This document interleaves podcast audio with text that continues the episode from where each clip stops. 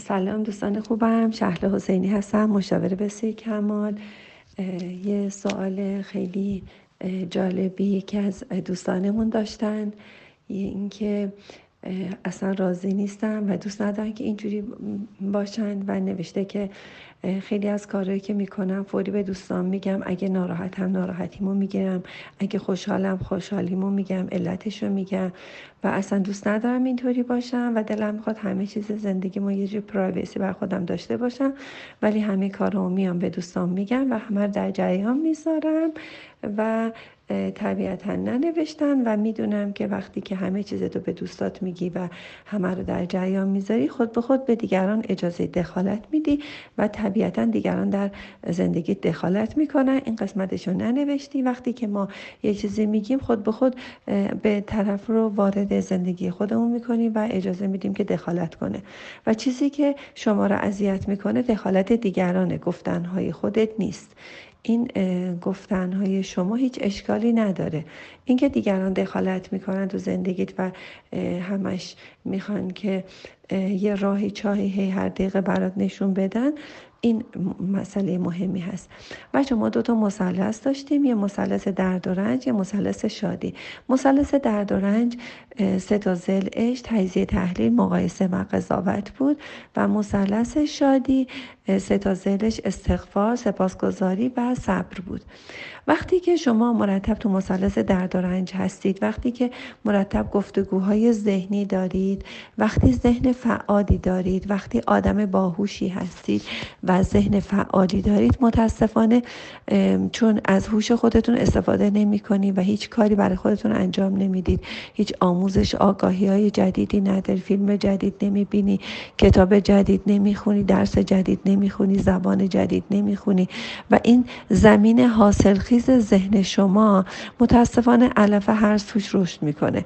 وقتی که شما تمام مدت گفتگوهای ذهنی دارید، گفتگوهای ذهنی تکراری دارید، همونا رو دوباره تجزیه تحلیل میکنین، دوباره نشخوار میکنین، عین شطور که میبره تو کوهانش غذا رو، غذای اضافی رو میبره تو کوهانش نگه میداره، بعد دوباره از اول همه اونا رو نشخوار میکنه، دوباره برمیگرده دوباره نشخوار میکنه و این نشون میده که نشخوارهای ذهنی بسیار زیادی دارید و این نشخوارهای ذهنی باعث میشه که همچنان شما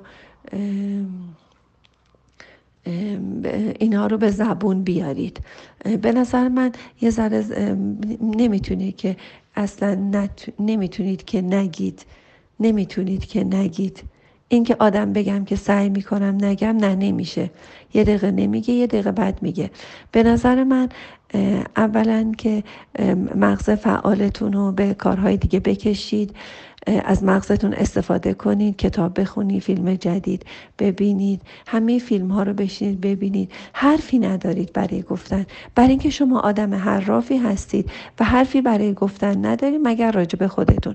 البته خیلی خوبه که آدم راجع به خودش حرف بزنه، خیلی خوبه که آدم زیر و رو نداشته باشه، خیلی خوبه که آدم هیچ چیز پنهانی نداشته باشه. خیلی عالیه، من واقعا قدر شما رو میدونم و ارزشمند هست این رفتار شما. هرچقدر آدم چیز پنهانی با کسی نداشته باشه، با زندگیش با اطرافیانش نداشته باشه، همون اندازه میتونه که خوشبخت و شاد و سلامت باشه. این اصلا سلامت روانی یه شخصی هست که هیچ چیز قایمکی نداشته باشه. ولی اینکه شما حرفی برای گفتن ندارید موضوع اصلی هست. شما حرفی ندارید بگید، برای اینکه نه کتاب جدیدی خوندی، نه روزنامه خوندی، نه مجله خوندی، نه کتابی دستت گرفتی و نه ارتباط‌های جدیدی داشتی با کلاس‌ها، با برنامه‌ها و اینکه دلیل گفتن باز برمیگرده به چی؟ به مثلث درد و رنجمون. دنبال دلیل و علت هستید و هر جای خوشحال هستید باید دلیلش رو پیدا کنید.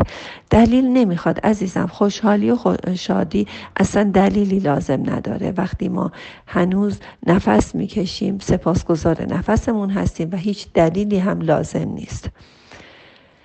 خوشحال و شاد باشید، خودتون رو سرزنش نکنید. خیلی خوبه که اینا رو میگید، خیلی خیلی هم عالیه، ولی اگه حرفای تازه‌ای برای گفتن داشته باشید خیلی قشنگتره. شما آدم حرفی هستید نمیتونید که حراف نباشید، عادت کردید به حرف زدن، خیلی خوبه که حرف میزنید، آفرین، ولی ازتون خواهش میکنم که حرفای تازه داشته باشید، اینقدر راجع به خودتون حرف نزنید و دنبال تجزیه تحلیل هم نباشید. داستان تجزیه تحلیل، مقایسه، قضاوت خیلی تو ذهنتون معنی داره و برای همین خیلی حرفای تکراری و اینا هست که همینطوری مرتب اونها رو به زبون میارید. بهتره که مسیرهای تازه برید، راجع به حرفهای تازه صحبت کنید. شاد باشید و سپاسگزار.